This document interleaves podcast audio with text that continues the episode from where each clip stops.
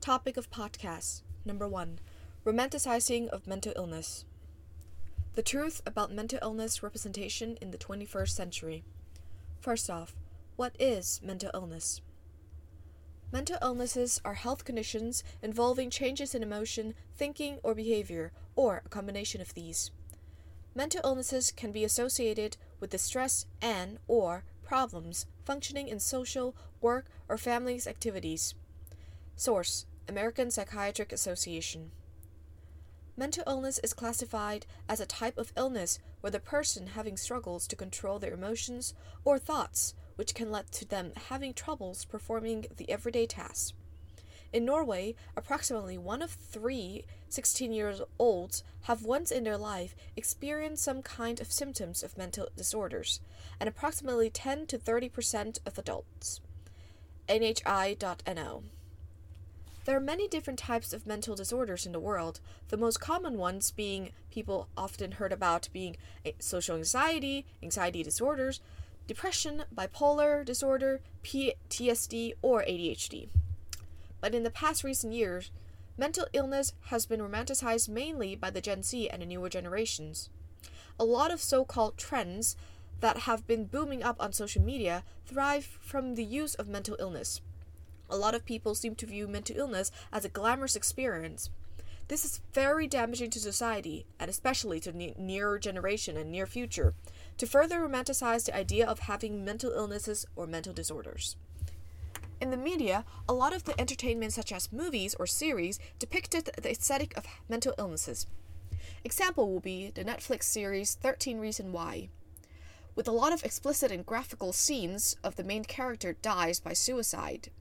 The Virgin Suicide, a movie adapted from this, a book of the same name, The Virgin Suicide, by Jeffrey Eugenides in nineteen ninety-three. Excuse me for the pronunciation of the author, but yes. Talking about the death of the Lisbon sisters, which were written beautifully and aesthetically. Other example being Fight Club, Black Swan, and most recently, Euphoria. Gen Z and mental illness.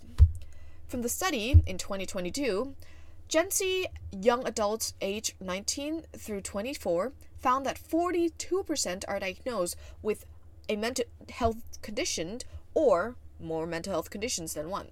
charlie health dot com.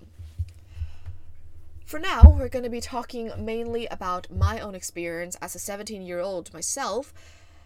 Many people in my schools, not just one but multiple schools that I've been to, seem to normalize the fact that mental illness is seen as an aesthetic, and unfortunately, I also was once, I could say, not victim, but had the same exact mindset. When I was fourteen to throughout like fifteen, I always thought that having mental illnesses sounds so aesthetically pleasing. To be able to tell other people that I'm struggling with this seems just so amazingly beautiful, even though I know that it could potentially destroy my life in the future, or maybe in the time right there. I thought that having mental illnesses is a beautiful thing because a lot of my other friends have mental illnesses and they seem to romanticize it. Looking through a lot of movies, media, series, and even articles about a lot of people in my age having mental illnesses and disorders just seems like a community I could share, that people would be pathetic or show empathy towards, towards me, and that I could finally have the group of people I would share my interest about, which is, by the way, mental illnesses. One of my ex-best friends had uh, a very, I could say, severe eating disorder, and she affected me due to her saying to me all the time that I should probably lose weight, or that losing weight is not that hard. She started eating less and less, and then I started doing the same as her because I wanted to be like her. And I think that having this anorexic behavior is not a big deal. It's just something that you do because, well, first off, I just want to be thinner, trigger warning, and also I just want to, you know, become part of the group. And it grew a lot further in the future.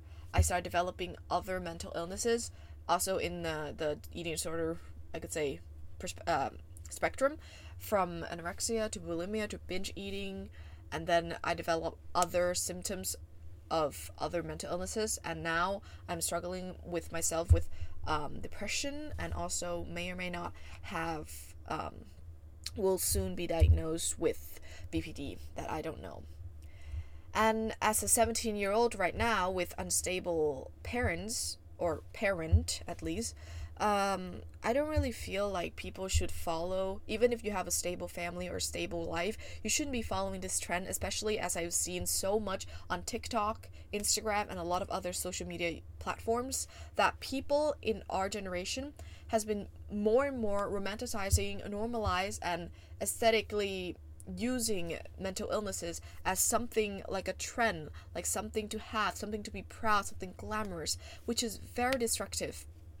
And from my perspective, as a person who has been the victim of this trend, I wouldn't say that it will help you in any of the way. Nobody's gonna look at you like you are a goddess, or nobody's gonna show empathy towards you, because they also are exhausted of you trying to become the person, like mentally ill person, so much, because you don't want to try to fix yourself. You just want attention. I'm not saying that all people who has mental illness are attention seekers. No, they're not. But the romantic romanticizations of mental illnesses and a lot of these disorders can be can thrive from attention seeking, which is not a great thing.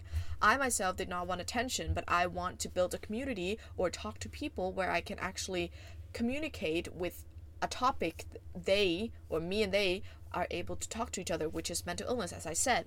And it is not a good thing, because at the end, I realized that my mental health declined so much to the point where I just start developing real issues, such as, as I told you. Um, with these kind of trends having going on all the time, I also feel like if we still normalize and romanticize the use of mental illness, a lot of the thing could happen in the future to our younger generation. People would get more and more depressed. We see that in the, the study of the twenty twenty-two survey, forty-two percent are diagnosed with mental conditions, and the numbers will grow. I'm not joking, because I've seen a lot of other surveys and uh, researches showing that the numbers are growing because of the easy accessed plat- uh, social media platform that could potentially harm us and harm the people we love. I have seen so many of my friends struggling and seeking for lots of lots of help due to them romanticizing mental illness in the past, and now is having the real problem of the consequences of having mental illnesses. And with these, I would say in the twenty-first century, a lot of the representation of mental illnesses is just an aesthetic. There's no longer such thing as mental illnesses movement that is truly a movement to protect our kids, to protect the kids, and to protect the future generations from having, I could say, these bad thoughts, these disorders. We're just basically romanticizing it and saying that it is an important topic to talk about, not because you want to prevent them, but because you want to romanticize them. From my own perspective, this is something very destructive. And if I were to say to myself, three to four years ago, is first to not follow the trends and to not go into the deep wormhole, or I could say black hole, into that, because I myself have seen so many people suffering or even dying from having mental illnesses due to the trends of these. End of topic one, romanticizing of mental illness from the twenty-first century, my opinions, my perspective, and thank you for listening. Hope this wouldn't be too much for you guys, but a little bit explicit and a little bit of trigger warning, but from the point of view of a seventeen-year-old girl. Thank you.